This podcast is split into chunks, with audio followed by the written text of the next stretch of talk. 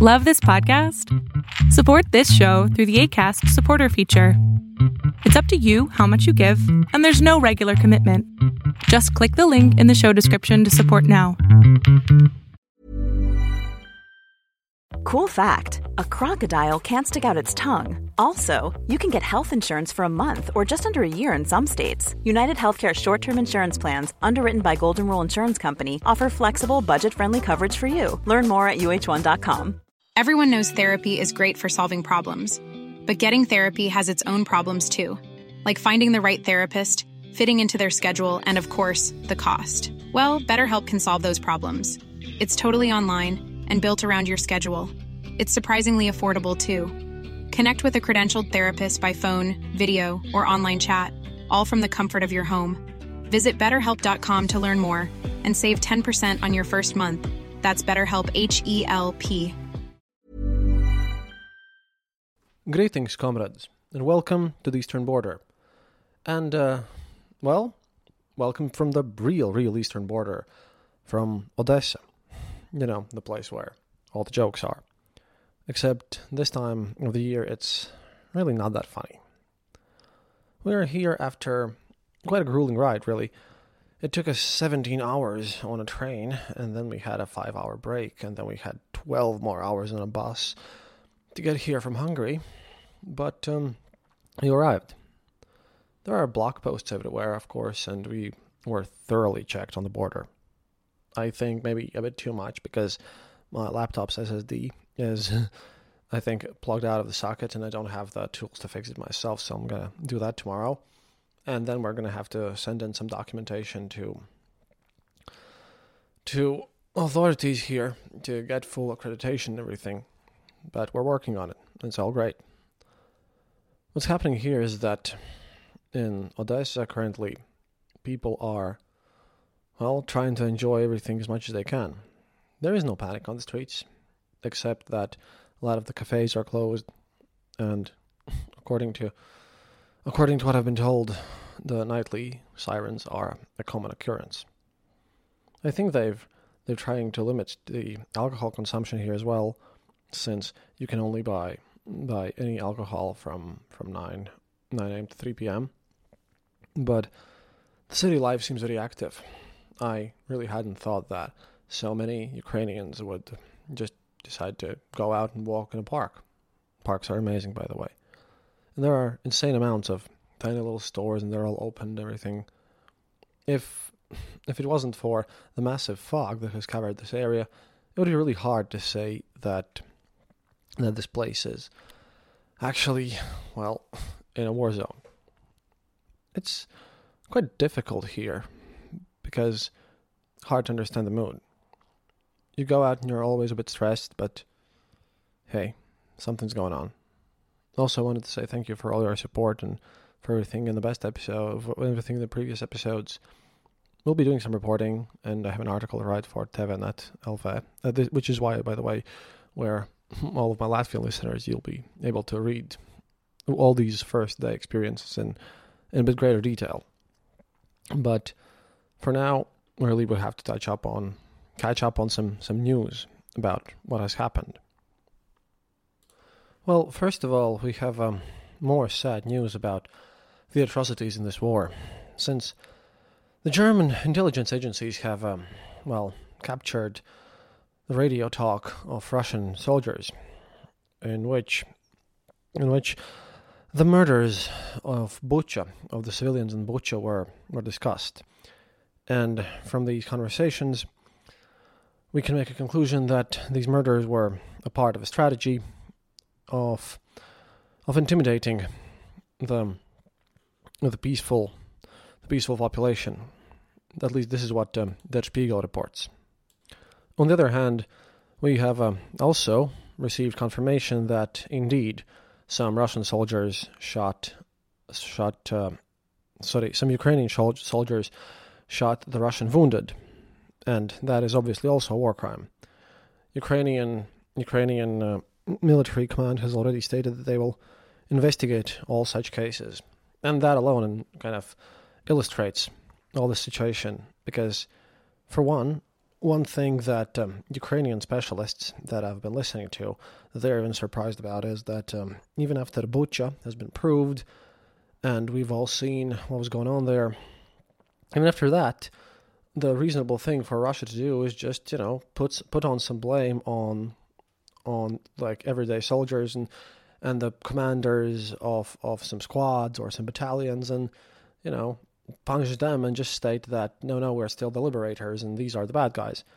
But apparently that wouldn't work out that well because right now the Russian population have been driven into some sort of a frenzy, so to speak. Because, again, once Dmitry Peskov stated that Putin himself kind of pulled back his forces from around Kyiv as a show of goodwill toward Ukraine, then, yeah, that was a deeply unpopular decision. Right now, Russian forces have pulled back completely from both Kyiv and Sumy oblasts, which is pretty nice. The thing is that, apparently a huge offensive is coming in the east, and I'm kind of on the border on that, but I believe I'll be fine. In case of whatever, of course, I'll, you know, move away as soon as possible if things get too hot over there.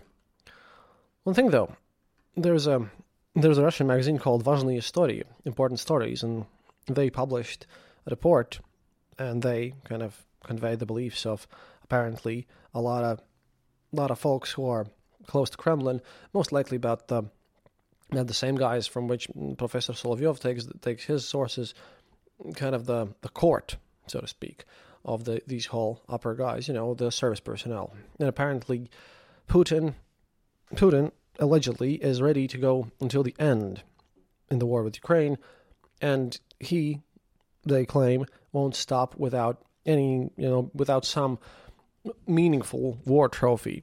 He won't leave Ukraine alone. And right now, after all of this, after this attempt to capture Kyiv that failed, the minimum task for the army right now is the full capture of Donetsk and Lugansk regions, but the maximum one is all of Ukraine's southeast. And also, apparently, it has been confirmed that after, on the 3rd of April, the Bucha images became public, apparently there has been some chaos in Kremlin. Apparently, some people in the administration of Putin have started discussing that, this might end with a tribunal. Let's hope they're right. Also, continuing in the sad vein of the war, apparently, the Russian soldiers had used civilians as human shields against incoming Ukrainian fire. This is what people in the Ukrainian village of Obukhovtsi told journalists, and residents of the village stated that the Russian troops apparently had gone from house to house, and they've rounded up some 150 people at gunpoint and held them in a school gym as protection for Russian troops. And Lyudmila Sutkova, one of the villagers, told BBC, quote, "They took us from the cellars where we were hiding and forced us out. Old ladies, children, everyone. It was terrifying. They broke open the doors of anyone who wouldn't open up." And another villager, Mariana, has stated, quote, "I was afraid that we would all be shot in that gym. I was scared for my daughter. I have no work." Ryan Reynolds here from Mint Mobile. With the price of just about everything going up during inflation, we thought we'd bring our prices down. So to help us, we brought in a reverse auctioneer, which is apparently a thing. Mint Mobile Unlimited Premium Wireless. How to get 30, 30, how to get 30, how to get 20, 20, 20, how to get 20, 20, how to get 15, 15, 15, 15, just $15 a month? Sold! Give it a try at mintmobile.com/switch. $45 up front for 3 months plus taxes and fees. Promote for new customers for limited time. Unlimited more than 40 gigabytes per month. Slows full terms at mintmobile.com. One size fits all seemed like a good idea for clothes. Nice dress. It's a t-shirt. Until you tried it on. Same goes for your healthcare. That's why United Healthcare offers a variety of flexible, budget-friendly coverage for medical, vision, dental, and more. So whether you're between jobs, coming off a parent's plan, or even missed open enrollment, you can find the plan that fits you best. Find out more about United Healthcare coverage at uh1.com. That's uh1.com. And obviously, Russian authorities have given, again, no meaningful response for this. Meanwhile, on the weird side of news, Lukashenko, our good old buddy, totally crazy man who runs Belarus, he stated today that he demands to be involved in peace talks between Russia and Ukraine. And the weirdest part was that when he spoke about all the situation, he used the word multiple times, even though Moscow constantly declares everything as a special operation. And let me remind you that if you call this war a war in Russia, then you can get up to 15 years in prison. And Belarus is actively supporting them, allowing its territory to be used as a kind of launching ground for all this assault. And Lukashenko actually seriously complained about him kind of not being allowed to talk about the situation. And he stated, quote, "We work and we're basing our work on the fact that this war is happening over the fence across from our country, and this is tied to the situation in our own country." And he stated that no peace deal should be made behind Belarus's back. And of course, he totally offended the West by stating that if you Western countries dragged us into this war, then in the peace talks, of course, the Belarusian position would be should be taken into account. And this is a bizarre take from someone who once again tries to become more relevant on the world stage. The problem is that he hasn't been relevant for a while, and unless he does something absolutely crazy again, I don't know. Right now, another migrant crisis is not what we need, but with no planes going there, might be a bit hard for good old Lukashenko to pull this one off.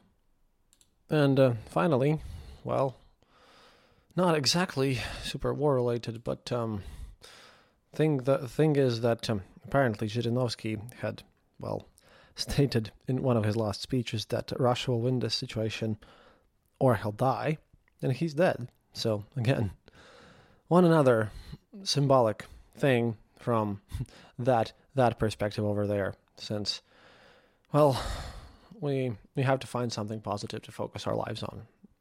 And it's a bit hard. And I thought that I was close to the war in Riga, Latvia. I thought that, I'd been through difficult times, and I've been on the border and a bit in there and everything, but here in Odessa, the feelings are quite different. I'll be of course reporting and doing everything. I just need to get my papers in order to not get into any trouble or anything. But the situation here, it is a bit scary. I know about people who listen to my show and everything, and I caught myself today just thinking about how someone walks faster behind me than usual in the street, and I kind of want to pause and give away and look back. And on the bus today, when we were going those 12 hours from Kishinev to Odessa, interesting part is that I thought that the bus would be totally empty, that no one would go there. But no, it was full.